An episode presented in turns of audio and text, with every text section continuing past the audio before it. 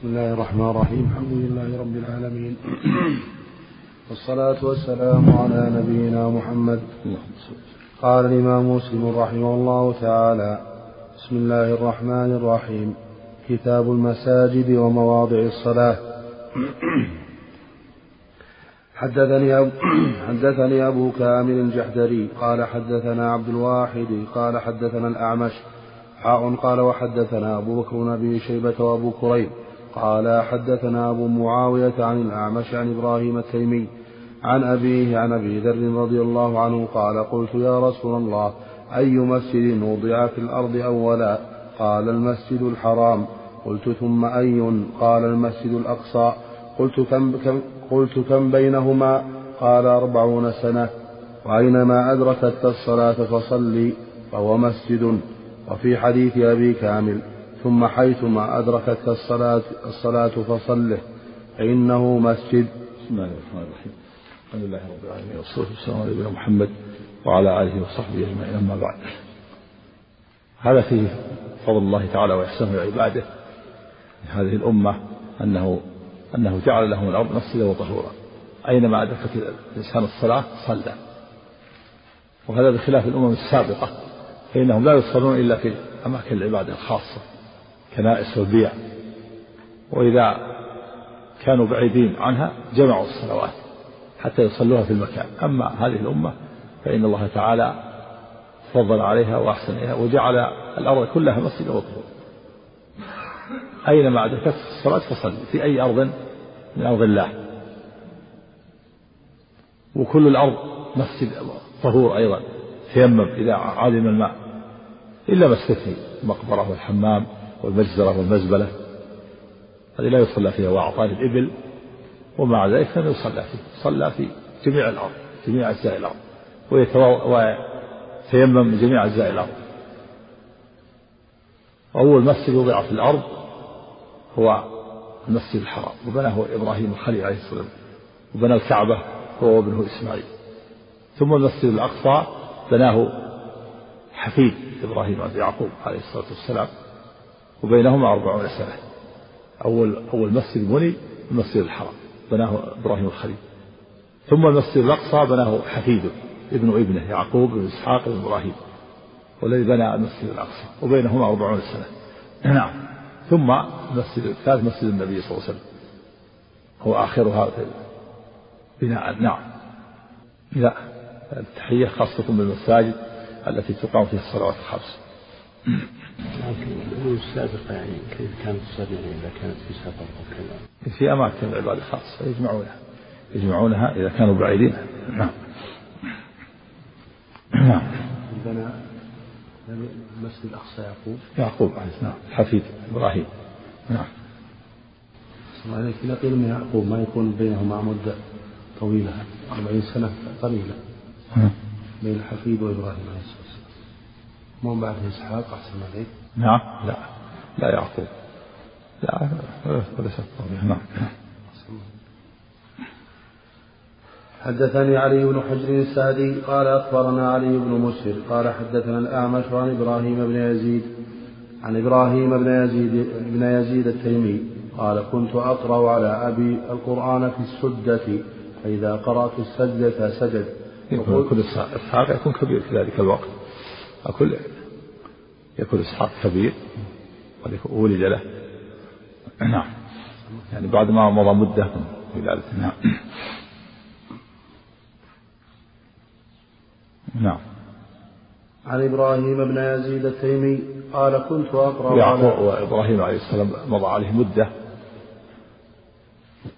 لم يولد له إلا وهو ابن 120 ولد له إسماعيل ثم لما كبر يعني مضت مدة لكن أتاه بعد ذلك إسحاق.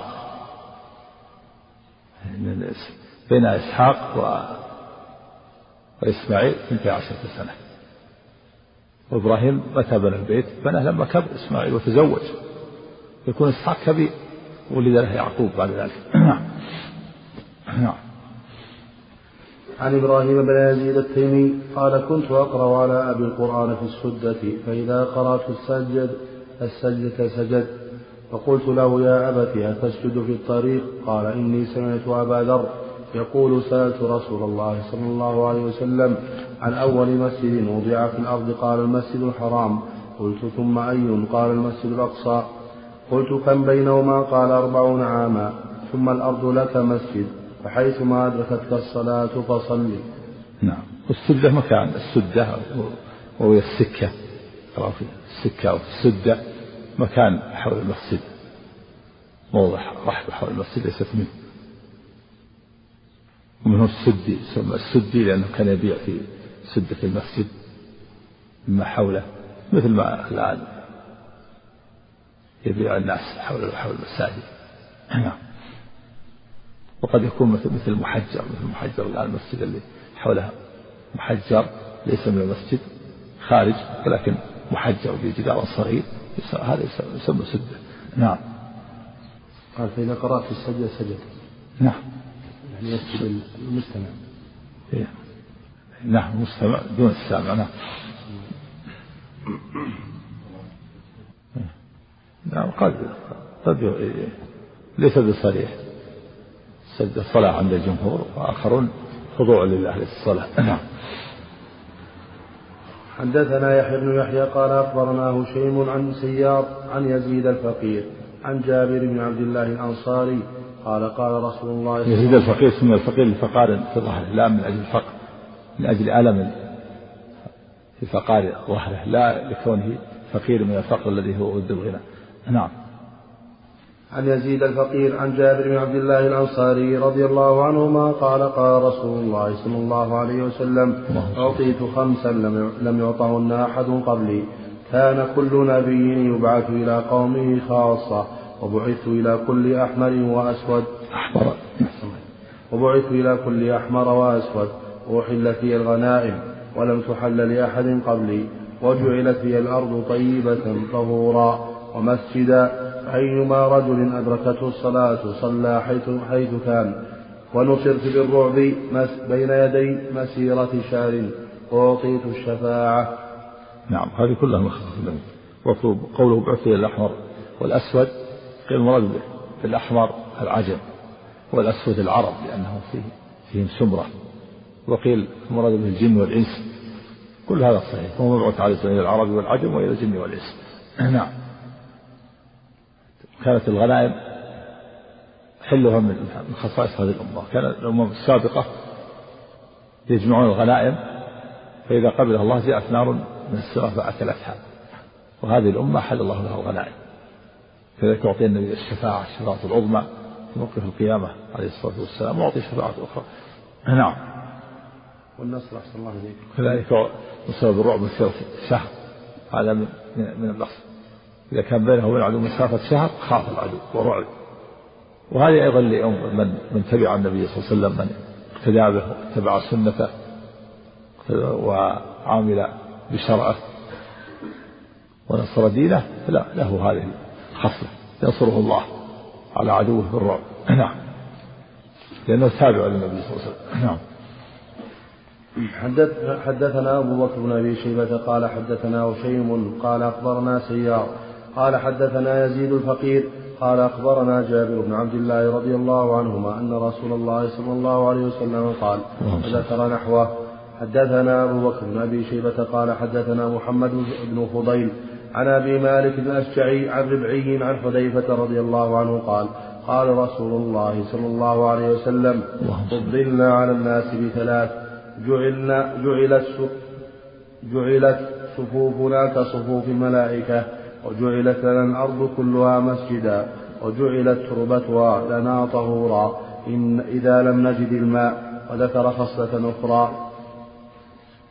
حدثنا أبو كريب محمد بن علاء قال أخبرنا ابن أبي زائدة عن سعد بن طارق قال حدثني ربعي بن حراش عن حذيفة رضي الله عنه قال قال رسول الله صلى الله عليه وسلم بمثله. حدثنا يحيى بن أيوب وقتيبة بن سعيد وعلي بن حجر. قالوا حدثنا إسماعيل وهو ابن جعفر عن العلاء عن أبيه عن أبي هريرة رضي الله عنه أن رسول الله صلى الله عليه وسلم قال فضلت على الأنبياء بست أعطيت جوامع الكلم ونصرت بالرعب وحلت لي الغنائم وجعلت لي الأرض طهورا ومسجدا وأرسلت إلى الخلق كافة وختم بي النبيون. وهذا قول جعلت الأرض مسجدا وطهورا استدل به. بعض المحققين على أن الماء مطهر وأنه رافع التراب مطهر كالماء إذا عدم الماء وأنه يرفع الحدث ولا يبطل إلا إذا وجد ناقض من نواقض الوضوء أو وجد الماء. وذهب جمهور الفقهاء إلى أن إلى أن التيمم مبيح لا رافع وإنه يبطل بخروج الوقت أيضا. والصواب أنه كالماء. يرفع يصلي به وقت فرضين أو ثلاث أو أربع. ما لم يحدث أو يجد الماء. نعم. نعم. إذا وجد نعم ينبغي لكم التراب وإن لم يجد تيمم على ما صعد على وجه الأرض. نعم. نعم. حدثني أبو الطاهر وحرملة قال أخبرنا ابن وهب قال حدثني يونس عن ابن شهاب عن سعيد بن مسيب عن أبي هريرة رضي الله عنه قال قال رسول الله صلى الله عليه وسلم بعثت بجوامع الكلم ونصرت بالرعب وبين أنا نائم اتيت بمفاتيح خزائن الأرض فوضعت في يدي. قال أبو هريرة رضي الله عنه فذهب رسول الله صلى الله عليه وسلم وأنتم تمتثلونها يعني تمتثلونها يعني تستخرجون ما في خزائن الأرض من الكنوز بالفتوحات. ومن ذلك كنوز كسرى وقيصر لما فتحت فارس والروم النبي صلى الله عليه وسلم وأنتم تستخرجون هذه الكنوز من خزائن الأرض بالفتوحات نعم.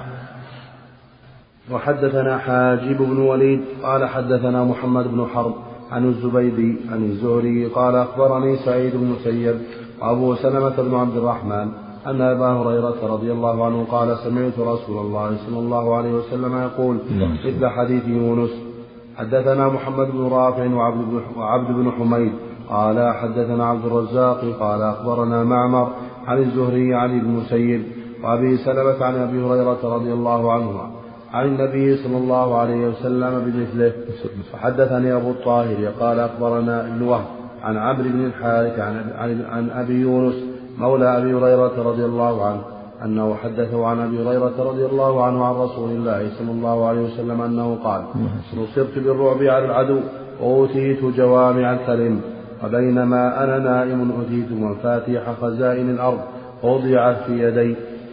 حدثنا محمد بن رافع قال حدثنا عبد الرزاق قال حدثنا معمر عن همام بن المنبه قال هذا ما حدثنا أبو هريرة رضي الله عنه عن رسول الله صلى الله عليه وسلم وذكر أحاديث منها وقال رسول الله صلى الله عليه وسلم نصرت بالرعب وأوتيت جوامع الكلم. حدثنا يحيى بن يحيى وشيبان بن فروخ كلاهما عن عبد الوارث قال يحيى أخبرنا عبد الوارث.